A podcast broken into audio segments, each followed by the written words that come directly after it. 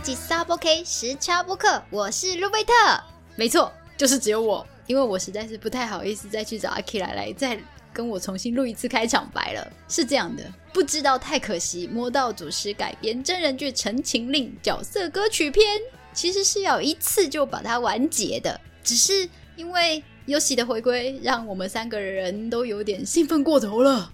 所以呢，等游戏的那个物理上的时差开始生效、发挥作用之后，它悄悄的、淡淡的登出之后，冷静下来的我跟阿 k 拉还是认真的要来解析一下最后挑出来的这三首歌《孤城》《恨别》和《清河诀》这三首歌的歌词。那么这周就事不宜迟，让我们来继续进入《陈情令》的角色歌曲世界吧。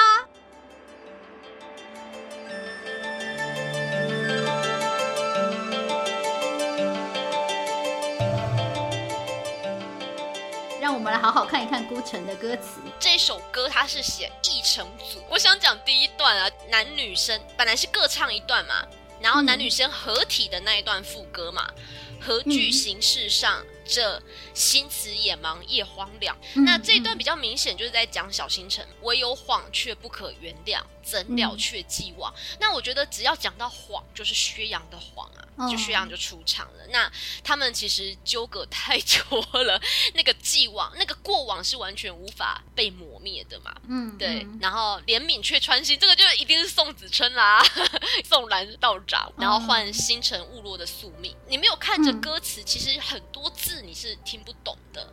那所以我对这一段副歌的最后面这一句，它的歌词写的是得。得到的得嘛，得一句错不在你。但是我一开始听的时候，我一直以为是等等一句错不在你。我是站在小星辰的角度讲，因为就像你刚刚讲的嘛，宋兰不是最后是负双剑嘛，有没有负双华行事路？对，然后带他重生，等他醒来，跟他说一句错不在你。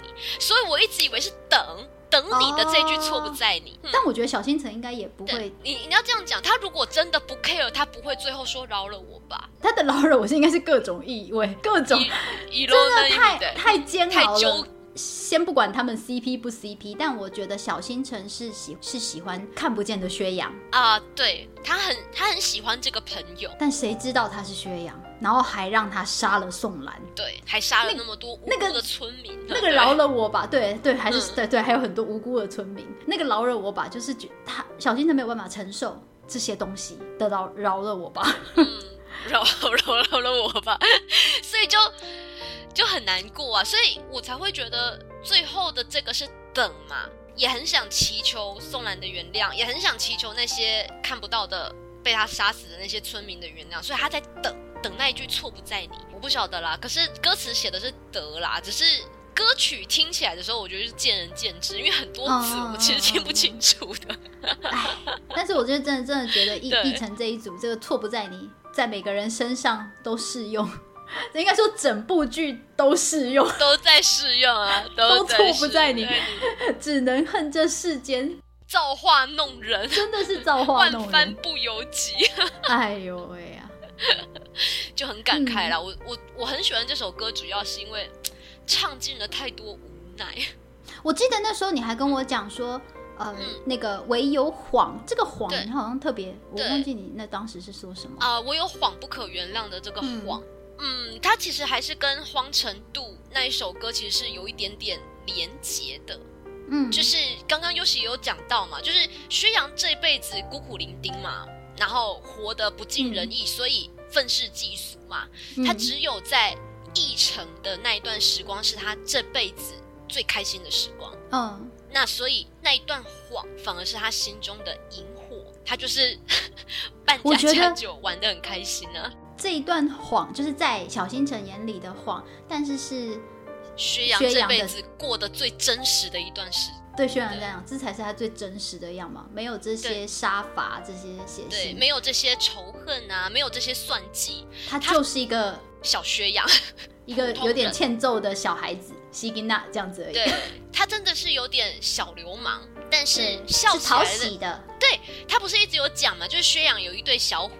对对对对，嗯，他在一城的那段时间是他小虎牙最天真、最可爱的时光吧。我觉得，如果如果薛洋跟小星辰不是用这样的方式相遇，说不定不见得会到最后这一般田地吧？谁知道呢？没错，所以他们就是相遇的契机太悲剧了。呃，一城主，我只能说就是惨，一个字惨，就是各种命运不由人，才让我们特别的有感触啊，就会为他们的取一把同情，停下脚步，多看几眼。因为其实该怎么说，《魔道祖师》这一部，他用了很大量的回忆杀嘛，不管是义成的这一段回忆，或者是在描写金光瑶的那一段回忆的时候。或者是兰家哥哥兰曦臣在讲魏无羡当年忘了血洗不夜天的那一段回忆，我觉得都很震撼啊！我觉得十六年后回来之后，已经有太多不可追，有没有往事不可追，都过去了，嗯哼哼，都过去了，所以他最后才会跟江澄讲，对，就是都过了，太久了，太久了啊！你你再提也不能，也不能怎怎么样了，就让他这样去吧。他可能也没力气再争些什么了。你会知道那是往事，因为有现在，就是那些往事都已经成定局了哦，所以我才会觉得特别的感慨啊。明白。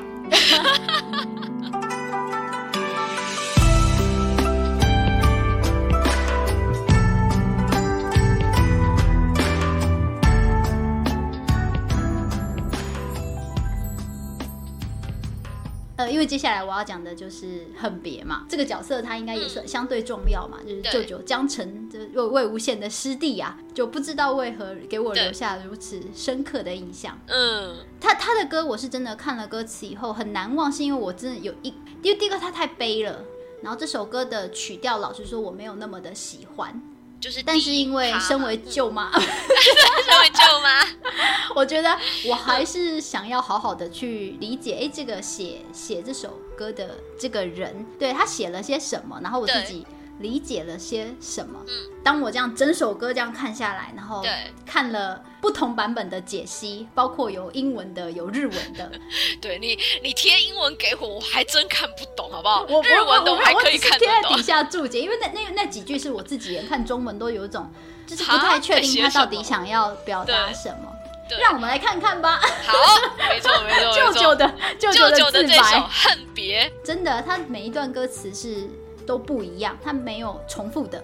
对他江城的这首《恨别》，它其实没有一句歌词是重复，副歌也都没有重复。它是一首非常拿盖的歌，拿盖拿盖拿盖，他把他自己的半生的半生到现在都唱进去了。其实一开始就秋雨打灯的这一段嘛，在讲他们即将要遭遇到灭门的这件事啦。没错，因为你想以前的灯火都是烛火嘛。烛光类的，那秋雨有没有把这个灯给打灭了？然后莲花都落下来了，所以就是灭门惨案的这件事情啊。对，所以一开始他就是一个很，他等于是用他这辈子最痛心的，因为这首歌叫《恨别》，所以第一段就是父母亲的别离嘛，最惨。就我希望这些事情，我就是个少年，少年心隔水人发好梦。我我我我失去我的父母，我其实也还是个孩子，我希望就像做梦一样。对。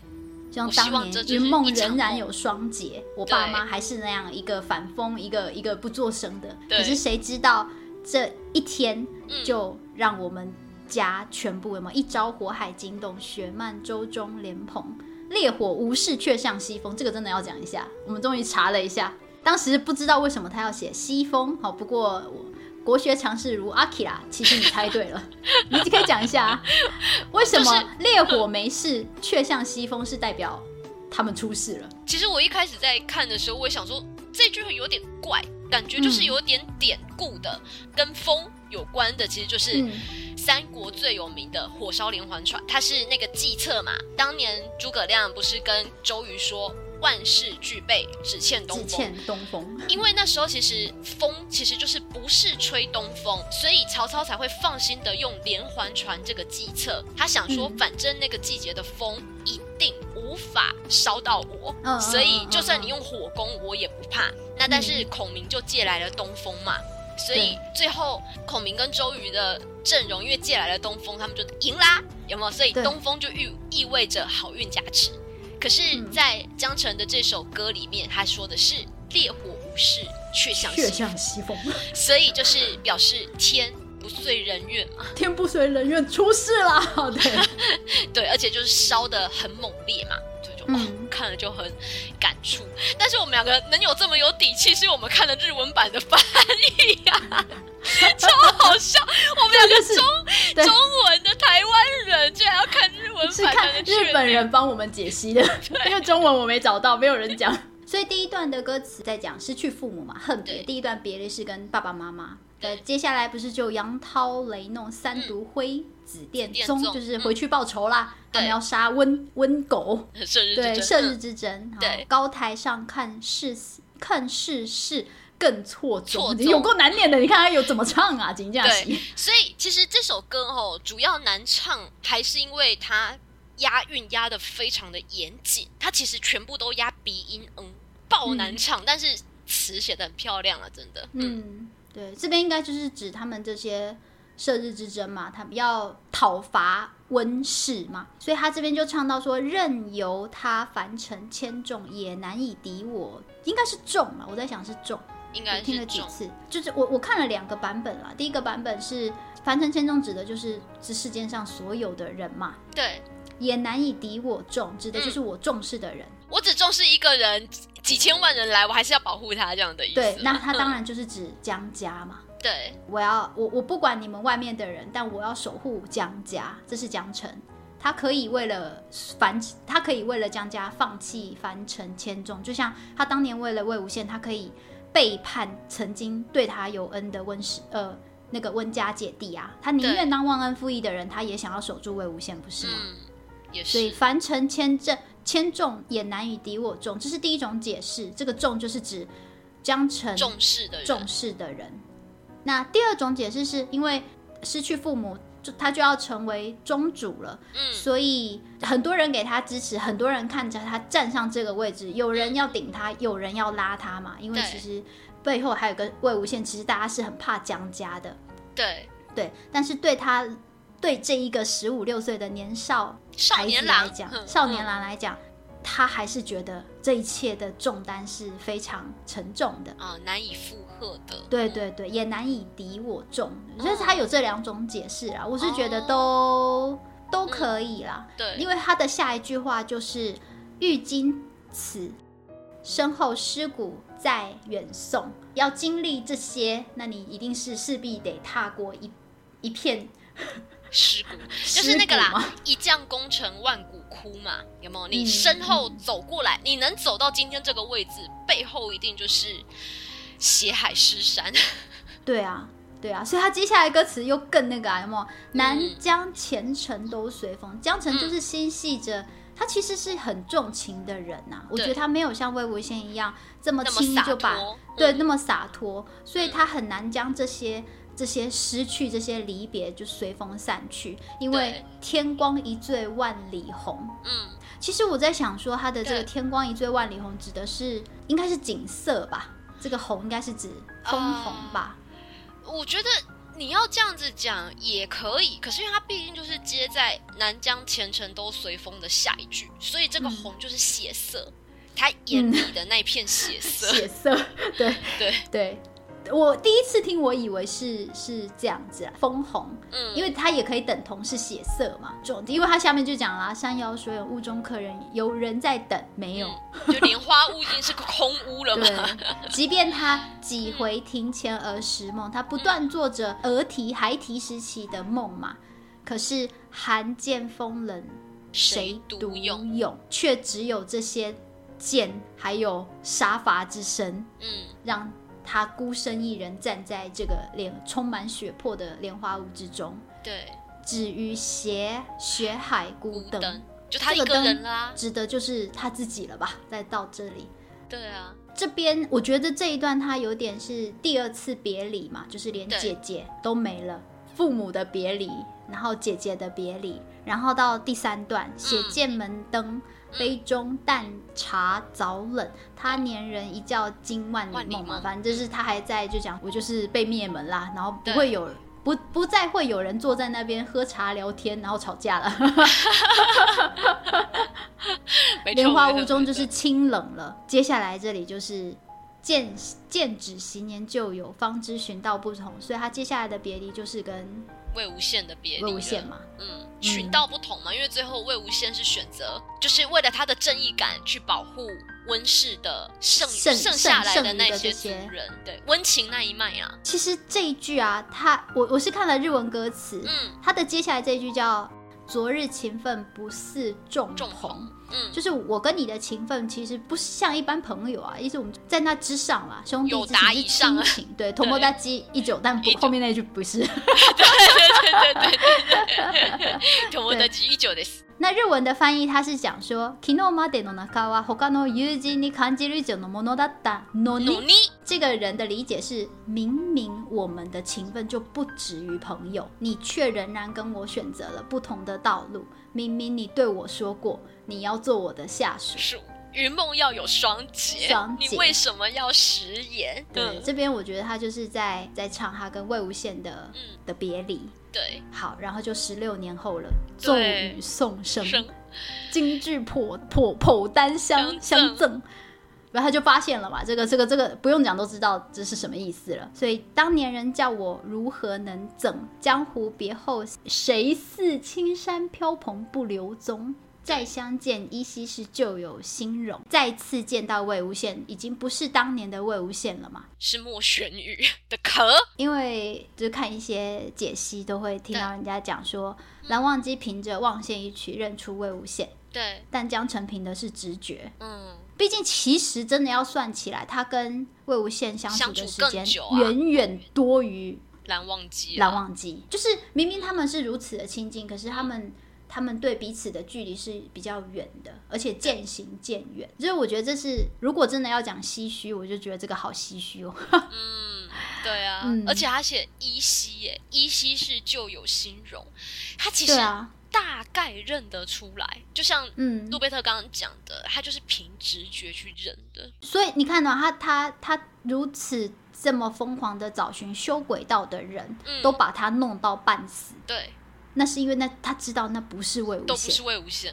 直到出现了一个他几乎可以百分之百确定他是魏无羡的人，他却没有这样做。哎，他就只抽了一边呢，对啊，对啊，然后戴 无也没没对他做什么。不是，然后他就说叫你的狗来看住他。对啊，就这样而已。我自己认为啦，我自己认为江澄不可能恨魏无羡，打从一开始他就没恨过魏无羡，他只是想找个理由让他恨，可是他又没办法，所以也很纠结的情感。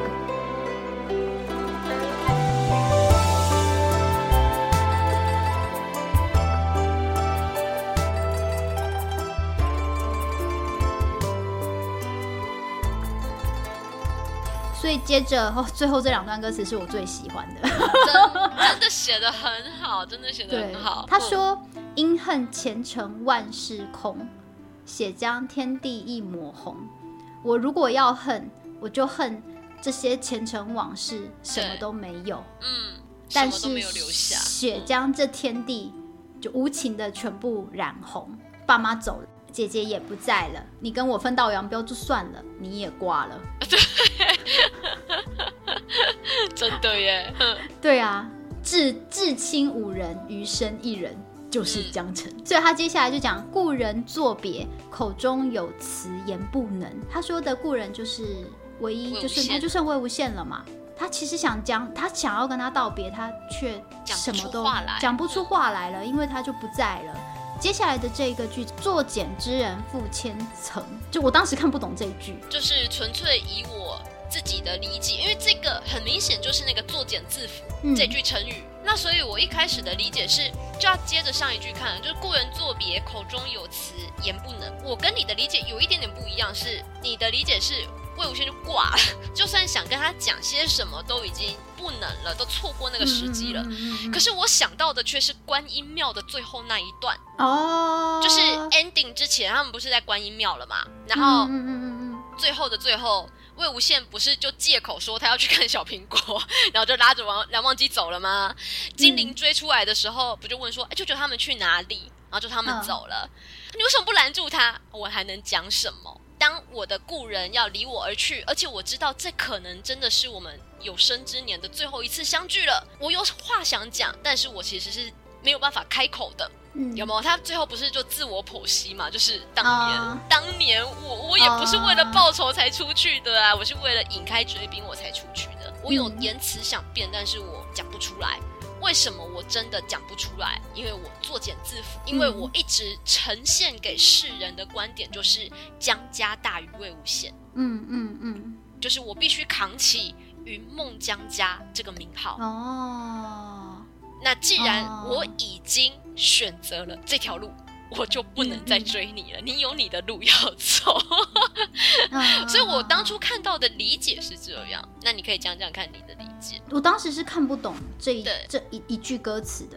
那当然，我就去看了一些就是解释嘛。嗯，那有一些解释是讲说，其实跟你讲的是一样的，就是他做减震就指的是他自己啦。对，其实，在魏无羡死后，他当然我我觉得江澄是不可能希望魏无羡去死的，所以他才疯狂的去找啊。对他疯狂的去找山崖下有没有魏无羡的尸体，他觉得这么厉害的师兄，怎么可能魏无羡的厉害？对，江澄最清楚嘛，所以。他不相信魏无羡已经死了，所以作茧之人负千层。我的理解是指他不相信，他觉得魏无羡一定还活着，所以带着陈情等了十三年，找了十三年。不管外面的人说他疯，说他狂，这是我看了这些解释我的理解，因为他后面接着是无一可辩恨早终嘛。嗯，你告诉我啊，你凭什么？你做了什么？你为什么要这样子？对，你不再辩解，因为你就你你你就不在了。对，所以我只能任由韩辉杨琼嘛，可能是呃。这世界上的灰尘 有没有？就是这些凡尘琐事，就我不确定你到底还有没有活着，我只能任由这些灰烬。对，就这样。杨琼这个琼，就像你说，它可能指的就是穷尽之穹苍嘛，就天空嘛。其实如果照你这样讲，因为魔道祖师的一开始就是魏无羡死了，然后死于百鬼孽心嘛，有没有？他是被百鬼分食而死。所以，嗯嗯，他其实是尸骨无存啊，就是直接一整个在空中就解体了，被挫骨扬灰了这样子，所以就只能任由可能是你尸体的哦，不对，这样讲有点可怕，就是你的某一部分就这样子撒在这个苍穹之中。可是其实我觉得唱到这里，我觉得江澄这个角色他该唱的唱完了，他该怨的，他该恨的都。都讲完了，嗯，所以他最后这一段歌词，我我自己原本的解析是，朝露嘛，朝露本来就是瞬间就即逝嘛，来去匆匆，如那长天万里风，风也就是吹过去不留痕迹的嘛，不带痕迹的，嗯，何因此生聚散不过一场梦？因为对他来讲，一直不停的在跟他最珍视的人别离。道别，嗯，就是好像就像梦一样，你们在我的梦里来来又去去。那紫电无情可感痛，紫电他没有情感，他不知道我的痛。可是其实真正的歌词，他这边是是挂问号的。所以我江，我觉得江城他是在讲说，你们觉得我真的无情有感意吗？无情无感，我不觉得痛吗？对，那。三毒风冷难再送，就是这一句歌词，我跟你产生了比较大的歧义嘛，对不对？对对对，就是完全就是中文系跟舅妈 完全不同的理解。因为我对对也可以这么讲，就是我对江澄这个角色的理解，我完全没有想到三毒风冷难再送的送会是那个送。嗯，你可以先讲讲原本你的理解，三毒风冷难。中文系嘛，就是看那个武侠小说比较多，所以其实我。一开始就知道送有两种意思，就是除了送别之外，它其实有把东西往前递的那个意思。所以我一开始在讨论这首歌的时候，我跟路贝特说：“三毒风冷完难再送”，完全就是剧版第一集江澄站在山崖上的动作，就是他的那把剑嘛。他的刀锋再冷，就算我的怀里才刚抱着我姐姐的尸身，可是我这把剑是怎么样？都送不到你身上，就是我没有办法对着你下狠手，就是在讲这一句。对，但是路贝特完全做出了不同的解读。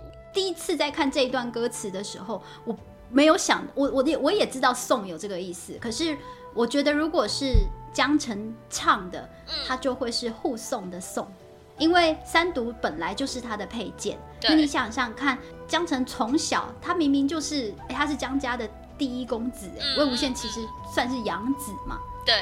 但是照理来说，你一个养子，你应该是 怎么讲？反过来的吧？你应该去巴结宗主之子，对不对？对对对对，或是对他好，或是怎么样之类的。可是你看，在这部小说里面，江澄是。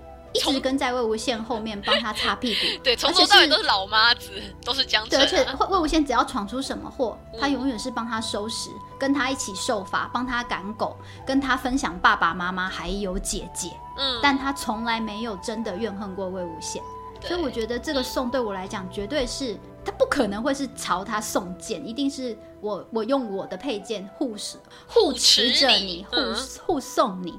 可是。三毒风冷难再送，我觉得，因为他也知道自己讲话不好听，就没有口德，所以不管是三毒还是我，我觉得紫电跟三毒就代表了他，嗯，都代表了江城。对我很痛，我跟你们别离，我很痛。对，但是我这样子可能也没有办法继续再护送你了。我没有办法，可能像师像姐姐这样子让你撒娇，我没有办法像蓝忘机让你依靠。就是当他第一次听到魏无羡看到狗叫的是蓝湛，而不是江的时候，我觉得他自己心中应该是有一点，他自己是有感觉啊。魏无羡不需要他再帮他擦屁股了，这身边的位置不再是他的了。嗯，就那一刻起，我觉得他将与直如。如江城 就是那么直的一个人，我觉得他是会有感觉的。嗯，对，所以他在唱这这两首歌词之后的后一句“本是秋意正浓”，我的解读是我会把这些全部放在我的心里怀念就好，因为秋我对秋天一直都是一个思念故人的感觉，所以秋意正浓。就是无论还是不断的在怀念思思思念着你们，不只是魏无羡啦，姐姐也好，偏心的姐姐也好，爸妈也好，爸妈也好，我永远挂在心上。你看他们，他这样子从小爹 有有有有人讲说爹不娘爹不疼娘不疼娘不哄，姐姐偏心，对，也不是真的偏心啦，对，但是江澄依旧是长得。执行的正又很努力，他也没有去对他的爸妈顶撞过，也从来没有说过他姐姐偏心。重点是他依然他很照顾魏无羡，他把他的爱分给了魏无羡，也崇拜这个师兄。师兄，对江城了不起，三观还可以这么正，三观超正，太正了，对，太正了，所以才会凭实力单身。所以我我自己觉得。江澄的这首歌最后这一句话唱完，其实他真的就是他放下了，不再是那作茧之人了。就像小说他最后讲的，个人他跟精灵说，个人回个人那里去，我们就这样吧。对，我觉得他放他放魏无羡自由，他也放他自己自由，不用不要再跟这个人牵扯不清了。江澄，你还是有很多人疼爱，你还有大好的前程，你也才三十几岁而已。找个舅妈好好疼，好不好？有很多舅妈，舅妈已经排到天边了。舅妈，我觉得我我自己的明白是这样，就我觉得唱完这首歌的江辰应该也是相对轻松的吧？没有，就是放下了一个东西了。对了，放下了一些包袱，放下了十六年的陈情。我个人希望，我自己希望江辰放下这些东西。他们都去恩恩爱爱了，你何苦？你何苦呢？你何必在看着他的背影呢？最后总归到这句“秋意正浓”，就像路贝特刚刚讲的，就是他觉得秋天是一个怀念、思念的季节嘛。我觉得主要有两个吧，第一个就是中秋节嘛，千里共婵娟。秋天还有第二个节日就重阳节。其实重阳节我们现在都把它当成敬老节。可是其实当年我们的国学常识里面有一首诗叫做《九月九日祭什么山东兄弟》，待到九月九日重阳日，遍插茱萸少一人。好好好好，就是那一首诗。呃，前面我不是不是很确定，但是我只记得最后那一句，就遍插茱萸少一人，就是在怀念自己的兄弟。当你们九月九号重阳节去登山，然后去应景的做一些活动的时候。唉，就会感叹身边少了一只，不是 少了少了一个，就是自己很心爱的兄弟啊，很心爱的故人这样子。所以我觉得这首歌才会用秋天当意象，恨别，他是恨别，所以他只能思念故人。所以我觉得中秋节对江城来讲，应该是一个最最最心痛的节日，最追星的节日。对，应该是说他会格外 伤感。好，我那个我了结一桩心愿了，讲完了。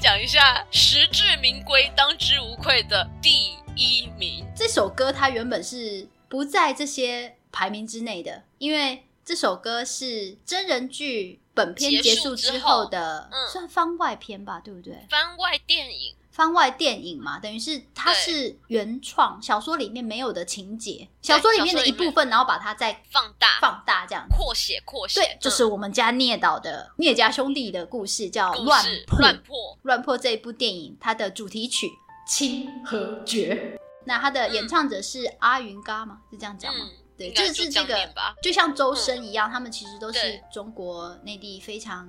有厉害的歌手，非常对，有实力又厉害的的男歌手，我其实也都不知道。在看《乱破》那个时候，哦，那个片尾曲一放，一放的尤其是接着最后那一幕，然后再放片尾曲哦的时候，哦，瞬间被收服，超越前面每一首歌。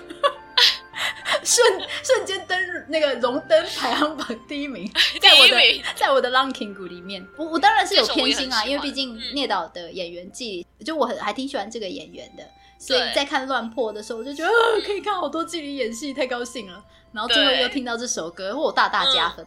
有很多曲其实你没有办法一开始听就听得懂他在唱什么，没有看乱破之前，你不晓得第一段的第一句在唱什么，就是。冷若刀锋的泽言嘛，护尽折扇翩翩的少年。其实这一段虽然小说也有，但是它其实没有像乱破电影版那么的明显。就是兄弟俩在选择的时候，一个是练心嘛，一个是练刀嘛。然后聂明觉不是就跟怀桑说：“你想做什么，哥哥都护着。”对对啊。对，所以第一句我一开始真的不一定听得那么懂，但是我我得说，就是清河诀让我觉得最特别的是，因为聂家的哥哥就叫聂明觉嘛，嗯，然后他们的地盘就是清河的不进士嘛，所以清河诀一开始我以为是在讲这个，直到副歌出来的时候，清河诀别，然后就把它唱在一起，清河诀别成一声痛。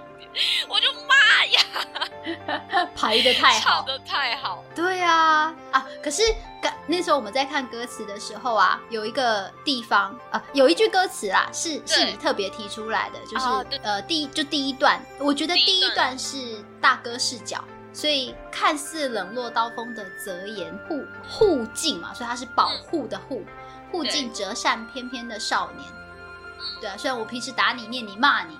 可是其实我还是守护着你，对，岁寒浓尽热血，同脉相连。其实他们不是，他们好像是同同父异同父异母的兄弟，就是有点像大小老婆这样 的，骑士跟正室这样子的。然后所以聂明觉是正室所生嘛，嗯，他就理所当然是家主。聂怀桑可能不是，对。那即便如此，他还是如此，就他还是。这样同脉相连，对，同脉相连，护着他的弟弟。接下来这一句是，我觉得哇，真的是解释的太好了。真心温暖如燕，辉映在你我之间。这个是指大哥虽然这样对你，可是其实大哥永远是护着你，想着你，为你好的，即便手段激烈的点。然后你不是就说，我们当时在讲虐明觉得赤峰尊这一个呃这个号，我们当时都觉得赤是。刀红色刀锋上的血，染血，对对。但是看到这句歌词，瞬间觉得这个赤是他的心，他的真心，他为怀桑考量的一片心。哦，我就觉得真的就是那满腔热血。对，所以他的他的他才会写赤嘛，有没有？然后搭上这句歌词，就是温暖如焰，嗯，焰火也是。红色的，所以他的赤峰尊其实可能有这个第二层含义吧。我就觉得哦，写的真好。那我我自己在听这首歌的时候，我对很有感觉，很有感觉，就是他的下一句副歌啦，重复了好几次的副歌。对，不尽是是虐家的地盘的地盘嘛。他的副歌的第一句就是不尽是深情界，我我就觉得。哇哦，不近视哎，就是这样子的角色塑造，但是他后面接的歌词是深情界，几生相牵。我我真的就觉得，要不是知道他们是兄弟，这个完全是就是情歌吧？想歪的歌词。但下下一句马上划清界限，有没有？不觉天兄弟缘，何时再见？哦，怎么可以这么好的一句歌词？就是那个不觉天，也是写的。嗯，《魔道祖师》是一部修真嗯。背景的嘛，它其实不是纯粹的武侠，它是带着一点点修真的，嗯，所以他才相信人会有轮回转世嘛，类似像这样的概念，所以我们的兄弟缘是永远不绝的，嗯，就算天意要我们分开，我们还是永远不觉得，我们只盼着什么时候可以再相见，真的。我自己确定第一段，我自自己觉得很好笑的啦。第一段的副歌，副歌基本上两段是一样的，一样的。嗯对。对，那第一段如果是哥哥的呃视角下去唱的话，那第二段我觉得比较像是怀桑的视角，因为对。他就因为就大哥就就就死了嘛，所以对还死的不明不白的，命运离愁暗淡的辗转嘛。他不知道怎么会这样，怎么大哥就就这样这样子了？我我我我什么都不知道啊！好对，几几番孤身惆怅的决然，好，因为他也就剩一个人啦。如果说江家是剩江城一个，虐家就也就剩他，也剩聂怀桑了，剩聂怀桑一个了嘛。所以书阴阳殊途长。藏满泪光残喘，残喘就是我哭也哭完脓包如聂怀桑，就他真的也很，他可能大大江城几岁，因为他有留级嘛，对，他有留级，不小心留级过，不知道留级几 次，可能十九、二十、十、十、十八、十九岁吧，就大江城他们几岁，对，但毕竟也还算年年少嘛，对，嗯。对，所以他大哥死的时候，他应该也是也是很难过，会哭的哭的六神无主的。嗯，但求沉冤昭雪，十年隐寒隐忍也无憾。所以在这一刻，聂导他他就不是，他就他不是聂怀桑，他是聂导。聂导，他再怎么不知道，他也都要知道了。所以我有看到呃。聂导家族哈，对，帮聂导写了，就是写聂导的写照。他说，嗯，聂导的局最大，因为所有人都被卷入他这场戏之中，布了十，至少布了十年吧，十年超过啊，对啊，对，至少嘛，对不对？因为他要找，他要先确定聂明觉的死因嘛，对，然后要开始去搜集金光瑶的罪证啊，然后都找完了，他还要想办法。让莫玄宇请魏无羡回来呀！对，而且必须得请到魏无羡，毕竟魏兄嘛叫了这么多次是有情感的，要请也是请魏无羡。好，对，所以他就说聂导的局最大，因为他囊囊括所有所有人，可是聂导的局也最小，因为他只为一人，就是只为了帮哥哥，让哥哥真相大白。不是爆体而亡，他并不是真的，就像百家所说，你们聂家就是因为修刀法，最后都是呃心性都会比较丧失，丧失暴体而亡。他要还他哥哥一个清一个清白。我哥并不是真的是因为这样而死的，而且我觉得他或许还希望着，因为毕竟魏无羡就练出了温宁嘛，嗯，是第一个有神有神的雄狮。他真的或许也希望魏无羡能把他的哥的神智找回来吧？我觉得是啊。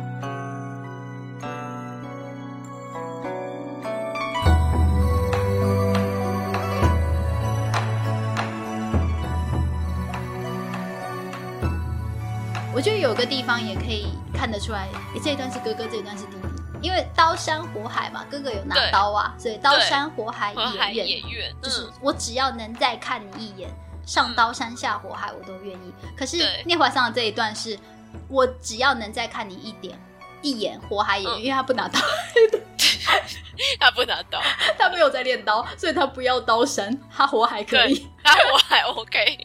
对，哎，讲到这个，我一定要吐槽一下，就是。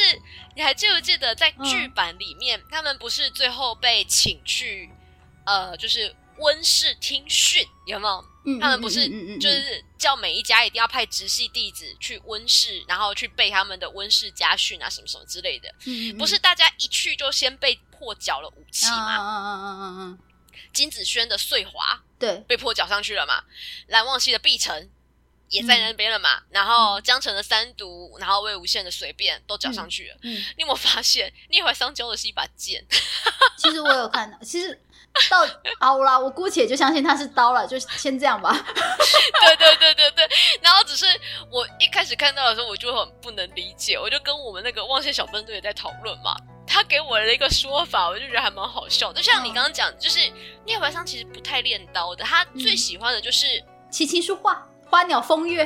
对对对，值得赞赏的这些艺术品嘛。对对对，所以他其实不是有被他大哥问你的刀呢？嗯，在练武场。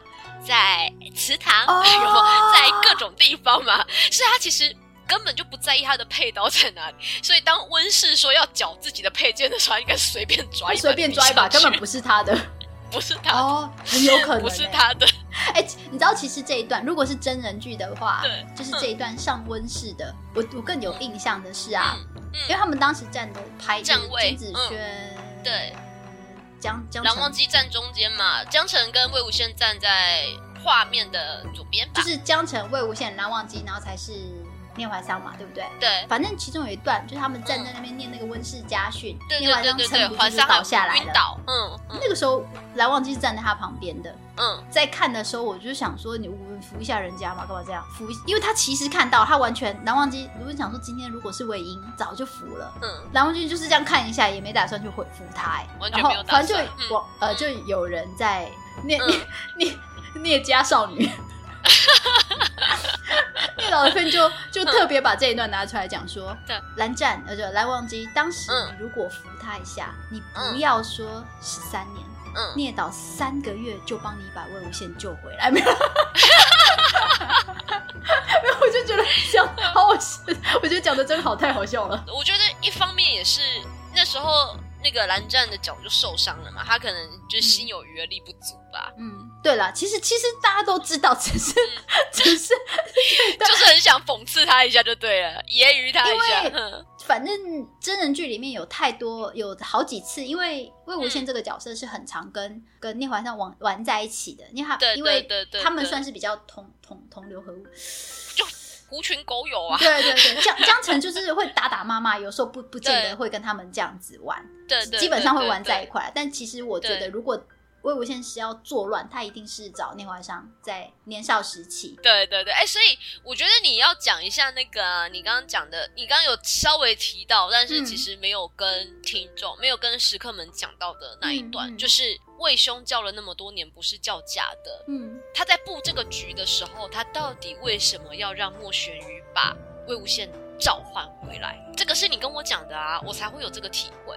我忘记，我忘记我讲什么，我我忘记我讲什么。呃，我记得你当初是这样子讲，就是因为他们从云深不知处听学的时候，他们就常常玩在一起。嗯，对于聂怀桑来说，魏无羡是一个能带他玩耍，然后带他去认识一些不同的东西的人。聂怀桑本身只喜欢琴棋书画嘛，然后他又是严格的世家子弟嘛，然后从小在他。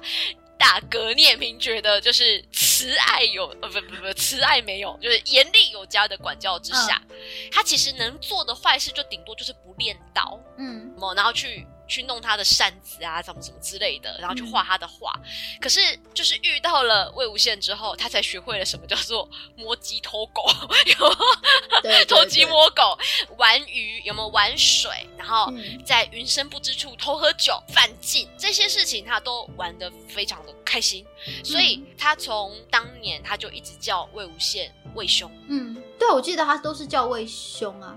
不，虽然他年纪可能其实是比魏无羡大的。因为他留级啦，但不知道到底几岁。对 对对，可是他还是很尊敬他，然后也挺仰慕魏无羡。我觉得他是仰慕魏无羡，也欣赏这个人，也喜欢这个人呐。没错没错没错，就是这个重点。你跟我说，其实，在《魔道祖师》或者在《陈情令》这部作品里面，我们先不管蓝忘机跟江澄的话，第三个最喜欢魏无羡的可能就是聂怀桑，师姐也算吧。啊，先讲男生嘛，先讲男生。的话，对，只讲男生的话，对了，你就说最喜欢魏无羡的可能就是聂怀桑，所以聂怀桑就为了这一份情，嗯，除了追他大哥自己的冤屈，帮忙追大哥的冤屈之外，他其实召唤魏无羡有一部分也是因为乘着当年的情，他希望这个人可以重回世间。我记得这个都是你跟我讲的啊，对啊。哇，黑洞，黑洞只要一离开了舅舅，就会发挥作用。可能当下我想到什么，然后，然后才会讲，就是那个啦。我们在讲剧版的最后一段啊，对对对对对，一切一切都真相大白的时候嘛，魏无羡是对着怀桑叫聂宗聂宗主哦，那边你没有想要当仙都吗？这样子，嗯，但是怀桑说的却是魏兄。该我做的我会去做，不该我做的我也不会去想。对他还是很重视这个当年带他玩耍的小哥哥。我也是因为我在看角色分析的时候，有人提到最后这个部分是，就是魏无羡就是这样，他处处留情，他在很多人的身上都留下了很深刻的印象。可是他又贵人多忘事，他又不记得他自己洒洒脱脱撒了这些情种就走了，包括他对温情温宁，他对江澄。他对他对师姐，他在念怀上，他都是这样点一下点一下就离开了。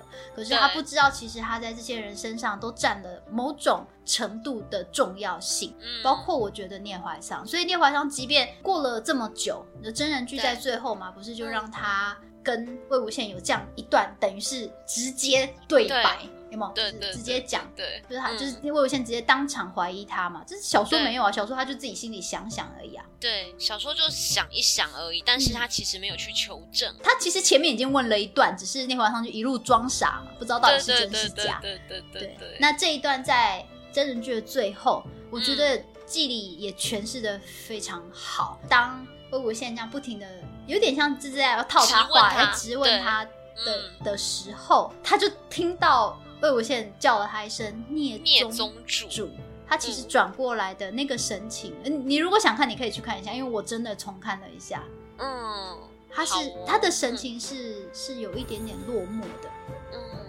我不知道这个是他自己饰演的，就是是记里他自己的诠释，还是说，哎，剧组希望他有这样的感觉。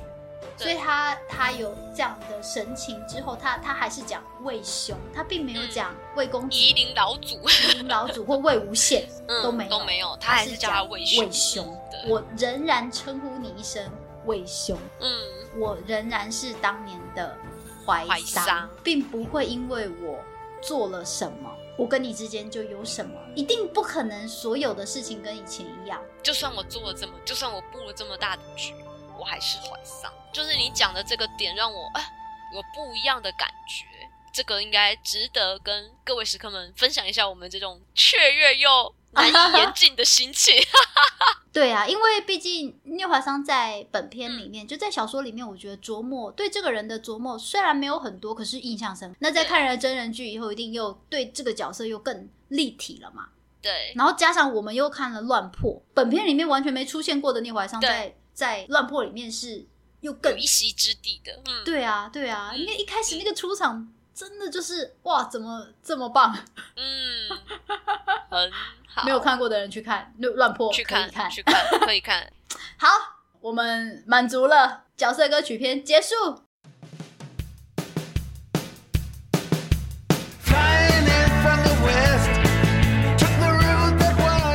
时差播客上线中。虽然还不确定何时回归，还是很欢迎大家在我们闭关的期间，利用 Spotify、Google Podcast、YouTube 各大平台收听哦。另外，也欢迎加入吉萨波 K 的 Facebook 社团和订阅 YouTube 频道，让我们就算时差越来越大，也可以跟各位食客们保持互动哦。其他的详细资讯，请看资讯栏。身为一个现代人，绝对都会有时差。如果你感觉到吉萨波 K 的话，欢迎你随时回到这边跟我们聚聚吧。吉萨波 K 时差播客，等你来做客。